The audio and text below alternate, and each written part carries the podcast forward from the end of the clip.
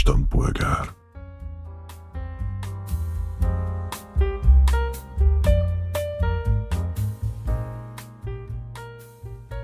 Na bármennyire is azon volt a fősülő, és semmire nem emlékezzek a főiskolás éveimből, azért így pár dolog így megragadt így bennem, és elhoztam magammal a közgázról. A tananyagra gondolsz? Tananyagra gondolsz. nem olyat, amit gyógyszerrel kéne kezelni. és azért tényleg bármennyire is ilyen rövid távú memóriában megragadt dolgok, dolgokat tanultam a közgázon, azért pár koncepció és fogalom az így eljött velem, és így foglalkozok ezekkel. Az egyik ilyen dolog, ami, ami mostanában sokat gondolkoztam, az az értéknek a fogalma. Ugye ezt nagyon sok fajta irányból meg lehet közelíteni, mi az, hogy érték, mit jelent az, hogy érték. A közgazdaságtan is megfogalmazza azt, hogy mit jelent a közgazdaságtannak az érték. E, ez egy elég nagy evolúció ment át, hogy, a, hogy mi hogy gondoltunk az értékre, mm hogyha mondjuk az ilyen Marx-féle közgazdaságtani iskolára gondolunk, ők igazából munkával tették egyenlővé az értéket, tehát amit te egy termék vagy szolgáltatás előállításába uh-huh. beleölsz munkát vagy erőforrást, az fog egyenlővé válni igazából az, hogy mi az érték. Ez uh, nyilván mai napra azért kiegészült ilyen szubjektívebb ö, ö, nézőpontokkal is, és kialakult az a fogalom, amiben is tudok például szimpatizálni, ami azt mondja ki, hogy az érték, legalábbis közgazdaságtani szempontból, hangsúlyozom megint, az a termék vagy szolgáltatás megvásárlása után érzett extra hasznosság. Tehát, hogyha ezt egy ilyen tankönyvi példa alapján nézzük, ha te sivatagban sétálsz már egy hete és szomjazol, mint az ökör, te bármennyi pénzt meg fogsz azért adni, hogy egy pohár vizet kaphassál, te így is végtelen hasznosságot fogsz rajta érezni, végtelen értéket fogsz érezni, mert hiába fizetsz érte mondjuk 10 millió forintot, 20 millió forintot, igazából az életed múlik rajta. És minél olcsóbban kapod meg, te annál nagyobb értéket fogsz ezzel realizálni. Ez maga akkor ez az értékfogalom, ami a közgazdaságtan egyébként operál, és engem az a az érdekelne, hogy ezt a fajta nézőpontot át lehet-e ültetni például a művészeti ágakra, tehát hogy szobrászat, képzőművészet, festészet, mert ott például rengetegszer előjön ez a marxista megközelítés, hogy, hogy ezt, én is, ezt akár én is megcsinálhattam volna ezt a, ezt a művet, mert hogy igazából csak egy vászon meg ráfröcskölve festék. Mi az, ami a művészetekben értéket képez, hogyan lehet ezeket tekinteni, lehet ezekre objektíven tekinteni, vannak-e objektív nézőpontok, ami alapján értéket mondhatunk egy termék felett, vagy, vagy valamilyen művészeti produktum felett, és hibát követünk el például akkor, amikor mondjuk egy ilyen populáris termék felett ilyen ítéletet mondunk, hogy ez egy szar, miközben egyébként emberek millióinak mondjuk értéket teremt, mert hogy ők meg azt érzik, hogy ők kapnak ebből valamit vissza. Ez lenne az én felvetésem mára. Jó, hát én ennek a, a, a képzőművészeti részét szívesen elviszem. Számítottam rá felé. No, vannak marxista képzőművészek is, meg vannak marxista ö, művészetelmélet írók is, és ott is fogalmazódott meg az, hogy a meglévő ilyen művészetipar, meg galériás világ, meg gyűjtői világ, meg minden ellenében, ez a tipikus ilyen, nem tudom, 60-as, 70-es években, hogy végső soron igazából a műtárgyaknak is úgy kéne meghatározni az árát, hogy annak volt egy anyagköltsége, meg kéne határozni egy óradíjat a művésznek, le kéne jegyezni, hogy mennyi dolgozott rajta, és akkor lenne egy fix ára annak a műalkotásnak, csak hát nyilván ott van mellette a piac, ami ezt az egészet befolyásolja. Uh-huh. Arra, hogy most ez mennyire szubjektív, mennyire objektív, nyilván valamennyire szubjektív, de meglepő módon, tehát vannak benne olyan az objektivitás látszatát öltő dolgok, mint hogy vannak, tehát vannak az egy külön foglalkozás, hogy te egy becsűs vagy. És mondjuk, tudom, neked azt tanítják, hogy mennyit ér, nem tudom, egy valahányadik századi festmény, vagy egy adott festőnek a műve, attól függ, hogy melyik korszakból volt, milyen méretű, milyen állagú. De ez a, de ez a könnyebb fele egyébként már, mint hogy egy régi dolognak a valahogy felbecslése, az mondjuk nekem sokkal egyszerűbbnek tűnik, mint mondjuk egy modern alkotásnak mondjuk a megbecslése, érték megbecslése, mert hogy ott a, a, az sokkal jobban ö, a szubjektív ö, irány dominálhat, ö, nem? Hát annyiban szubjektív, hogy ö, külső szemlélőnek szubjektív, mert azt gondolod, hogy erre rámondani egy millió dollárba kerül, és most mondtam egy ilyen uh-huh. ö, klasszikus ilyen doktorgenya összeget, az így persze, az egy szubjektív dolog. Nem mondom, hogy centre pontosan ki van számolva, meg ezek már azok a nagyságrendek, ahol így nem igazán foglalkoznak azzal, hogy ez most így egy millió dollár egyezer, vagy egy millió dollár, tudom, tízezer, uh-huh. lenne amúgy, de hogy ezeket általában az ilyen galeristák, meg aukciós házak, meg minden ilyenek, biztosra veszem, hogy a, az ilyen nagyobb helyeken, én dolgoztam azok azért kisebb helyek, ott nagyon sok minden így fejben volt kiszámolva, meg átgondolva, meg hogy hogyha mondjuk másodlagos piacról volt beszerezve, akkor mekkora árrést érdemes csinálni mindenképpen, hogy még mi is sokat keressünk rajta, de nagyobb helyeken szinte biztos vagyok benne, hogy ezt is, mint az életben, szinte mindent Excel táblázatok mondanak meg, és attól függően alkalmaznak rá szorzókat, hogy az adott művésznek hasonló művei mennyiért tudtak már elmenni, milyen helyeken állított ki, milyen gyűjteményekben vannak művei, mert hogyha tőled nagy intézmények, nem tudom, a londoni tét, meg a New Yorki MoMA, meg a nem tudom mi már vásárolt, akkor az kb. minden későbbi művedre még rárak egy szorzót, hogy innentől azt is drágábban lehet eladni, mert ezt egyszer már eladtuk olyannak, aki, aki csak jó dolgokat vesz. Na oké, de itt már megint akkor jön egy fogalmi zavar szerintem, mert összekeverjük az értéket az árral. Uh-huh. És a kettő az nem ugyanaz szerintem. Tehát, hogy... Persze, ebbe igazad van, de szerintem, mit tudom én, itt szerintem egy tök, nem tudom, kézenfekvő megközelítés az, hogyha hogyha az adott művészt, mint brandet kezeli fejben az ember. Uh-huh. Na most a brandnek is nyilvánvalóan az értéke az egy ilyen kb. fiktív dolog. Igen. Vagy ilyesmi. És hogy itt is az van, hogy hogyha egy művész el tud passzolni egy képet két millió forintért, akkor az nem azt jelenti, hogy ő eladott egy képet két millió forintért, hanem innentől ő egy képenként két millió környéki összeget érő festő. Uh-huh. Tehát, hogy itt az adott embernek van az értéke, és bizony ebben az esetben meg valahol az ő felelőssége az is, hogy, hogy a kezdeti időkben megtörténjen a brandépítés. És szerintem tök érdekes az, hogy hogy mondjuk ilyen tekintetben milyen hatalmas szerepe van annak, hogy ma mondjuk van már Instagram. Igen. Szóval, hogy, hogy meg tudja tenni a művész azt, hogy nem ö, ilyen önkéntesen választott éhezésben éli le az életét, hogy aztán a halála után esetleg majd nagy művész lesz, hanem hogy promózza a cuccait, és ha valami egyszer véletlenül bejön, akkor onnantól megállíthatatlan a szekér, és minden bejön. Vagy majdnem minden. Ez, a, ez az instás témával csak annyit pont a napokban fújott velem szembe, hogy most már ne rakd fel az Instára azt, hogyha rajzoltál valamit, vagy festettél valamit, mert a, a mesterséges intelligenciát ezzel etetik. Tehát te effektíve ingyen odaadod a stílusjegyeidet, egy mesterséges intelligenciának, amit tud, utána abban a stílusban tud majd alkotni képeket. Tehát, hogy ez most, most fordult így egy kicsit ugye visszajára, hogy eddig az Instagram egy tök jó ingyenes platform volt arra, hogy egy kicsit terjezd magad arról a, a jó, nyilván videóban, meg inkább képekbe, fotókba, stb., de hogy, hogy most meg már így ne tett föl, az ki, mert le, lenyúlják a stílust. Hát azért nem gondolnám egyébként, hogy annyira egyedi dolgot tudsz te kitalálni, amit addig nem csinált meg volna valaki, és nem tudna máshonnan lenyúlni. Másrészt meg szerintem egyébként egy lépés vagyunk attól, hogy a mesterséges intelligencia saját stílust találjon ki egyébként magának. Tehát, hogy most, most abban a pillanatban vagyunk, amikor még másokból, igen, másokból emel át, másokat így ötvöz és kever össze. Azért vannak egy egyedi, egyedi stílusú rajzolók, festők még szerintem még mindig, tehát hogy ami tényleg így eteti a, aha, a mesterséges aha. intelligenciát. A, a, nem akarok nagyon nagy hülyeséget mondani, amennyire tudom, az OnlyFans indult egy kicsit hasonlóan, aha. hogy, hogy ha te urva jó verseket írsz, akkor, akkor meg lehet venni két dollárért. Tehát hogy a, pont, hogy az ilyen, ilyen, ilyen feltörekvő művészeknek volt egy tök jó platform arra, hogy oda tegyék föl az ő termékeiket, és akkor pár dollárért rá föl lehet iratkozni, és tud realizálni egy kis hasznot ledominálta az előadó művészet az Igen, igen. De szépen mondtad.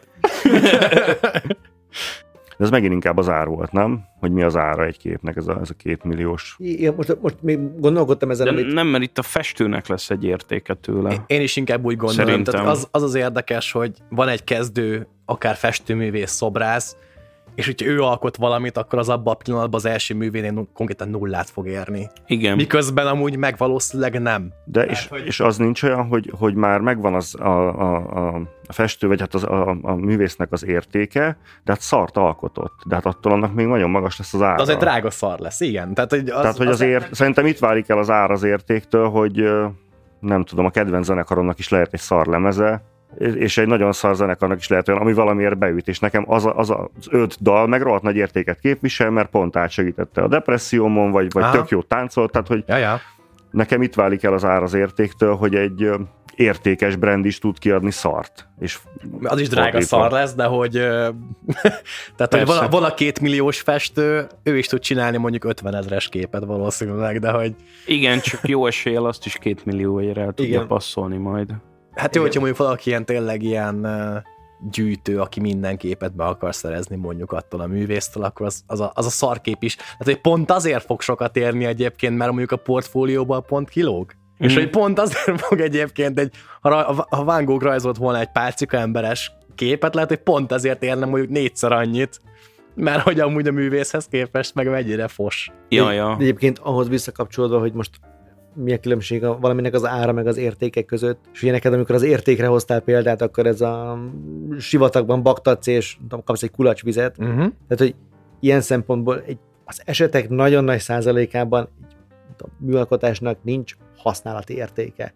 Ny- nyilván, ha, me- nyilván, ha veszel egy, nem tudom, egy, egy ö, márványból kifaragott büsztöt, az kurva jó, nem tudom, papírnehezék is lesz, csak hát így annál olcsóbban is vehet papírnehezéket. Vagy ne vegyél papírnehezéket, csak rakjál rá egy Én meg pont ezt akartam egy picit szintén megcáfolni, vagy, vagy ellentmondani, hogy lehet olyan kifordított értelemben gyakorlati haszna, hogy ha most én a zenéből jövök megint csak, hogy ha az a zene neked nagyon nagy kedvenced, akkor, akkor nekem van egy gyakorlati haszna, hiszen lehet, hogy levezet egy feszültséget, vagy, vagy éppen felspanol, vagy annak a képnek a, a nézegetése megnyugtat, és akkor már van egy gyakorlati Igen. haszna, vagy, vagy gyakorlati értéke annak, hogy az az én birtokomban van. I- Nyilván nem így Igen. működik a, a képzőművészet, meg az aukciós házak, de szerintem van funkciója a művészeteknek ne, is. Nekem a mennyi műtárgyam van otthon, azok tényleg azért vannak, nem azért vettem egyiket sem, mert hogy így fú, ez milyen jó befektetés lesz, és majd egyszer eladom többért, hanem mert így olyan dolgokat vettem, amiket szívesen kirakok a falra, mert szívesen nézek. És azt most nehéz így, ez kicsit ilyen, ez, ez, ez olyan, mint a Mastercard, meg az együtt töltött percek, hogy ez felbecsülhetetlen.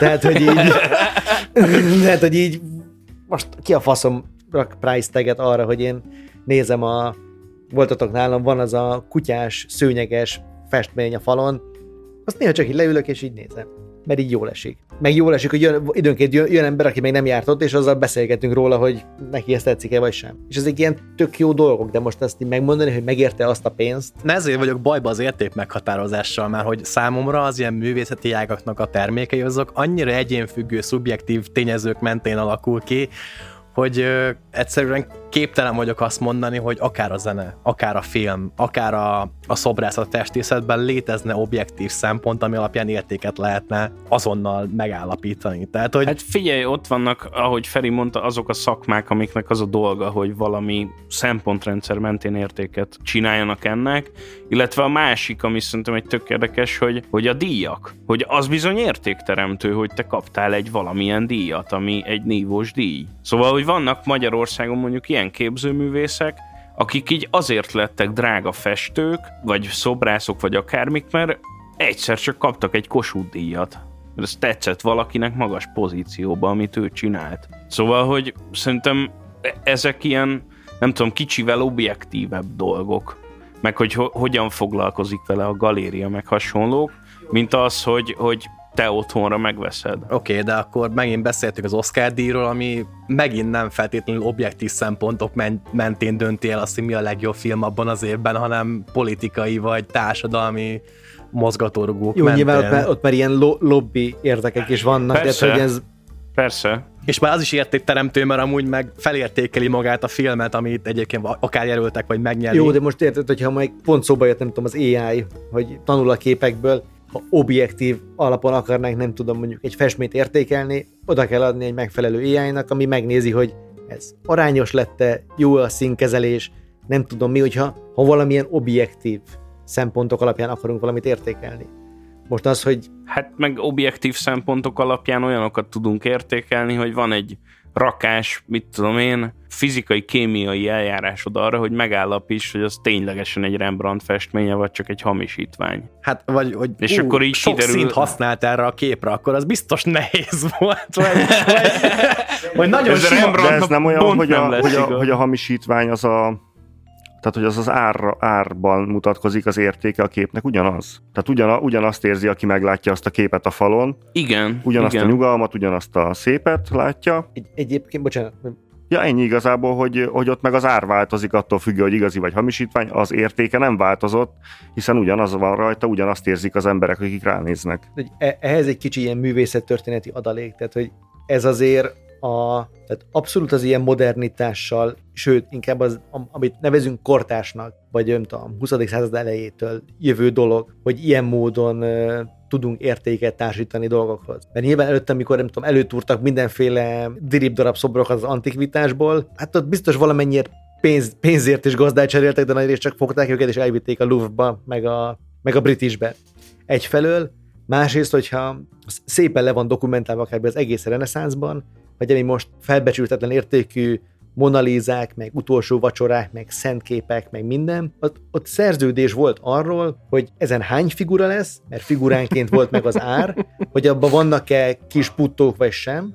Ugye nagyon sok, az egy külön ö, művészettörténeti terminus, a, most lehet, hogy rosszat mondok, a donátor, akit így ráfestettek kicsiben a festményre, hogy igazából ő fizetett érte, és olyanok például, mint amilyen nagyon nagyon drága nyersanyag volt mondjuk az akvamarin, ki volt kötve, vagy az aranyozás mondjuk egy képen, ki volt kötve, hogy mennyi akvamarin, vagy és mennyi aranytartalmú festék lehet, mert az van benne az árban. Na, ez egy nagyon közgazdász hozzáállása egyébként a művészet. Hát ez egy CH, hát, ez egy CH keretek között ilyen. működő dolog Aha. volt. Ö, hát meg mit tudom én, itt mutatkozik meg az, hogy miért mondjuk így Hollandia a kapitalizmus egyik korai fellegvára. Tehát az, hogy a német alföldi reneszánsz, az teljesen ki tud épülni ebből a fajta hozzáállásból. Ja, tehát hogy ez a nagyon a, a mai ilyen művészet, és az a, tehát az a, ez egy jó esztétikas kifejezés lesz, tehát hogy ez, az, ez a, a meglévő ilyen ízlés, pluralizmus az, ami engedi azt, hogy ez igazából így működjön, és nincs egy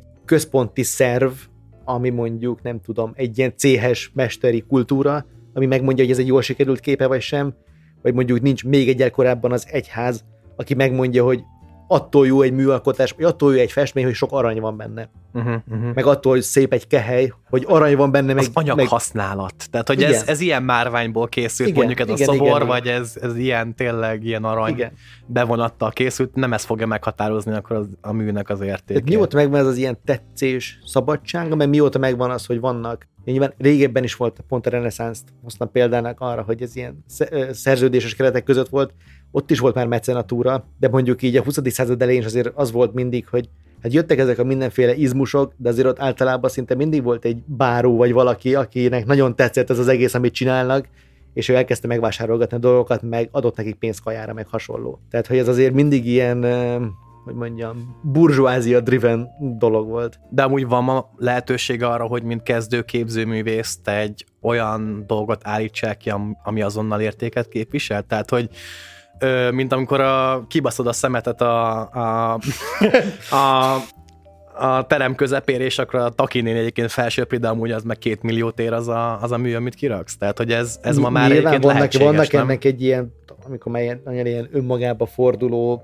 dolog, amikor így próbálnak ezeket is. De ez már akkor egy szélső érték akkor valószínűleg. szélső, hát kb. az, amit így volt az a, és nem fog a rendező neve, aki a most a, aki, igen, aki most a szomorúság háromszögét is csinálta meg a négyzetet, azért, ami ott a négyzetben van, az már egy, azok létez, vagy nem pont ebben a formában, mert nem tudom, hogy mennyi valódi művész van bemutatva, de azok ténylegesen vannak ilyenek, hogy így, nem tudom, milyen a építkezési sit van összetúrva három kupacban, csak nem tudom, van hozzá általában valami koncept arról, hogy hát nem tudom, ez olyan építkezési sit, amit egy, nem tudom, szíriai bombázáskor a szülőházamat lebombázták, és akkor én elhoztam belőle három zsák sittet, aha, és aha, az a szobor. Aha. De hogy ez így...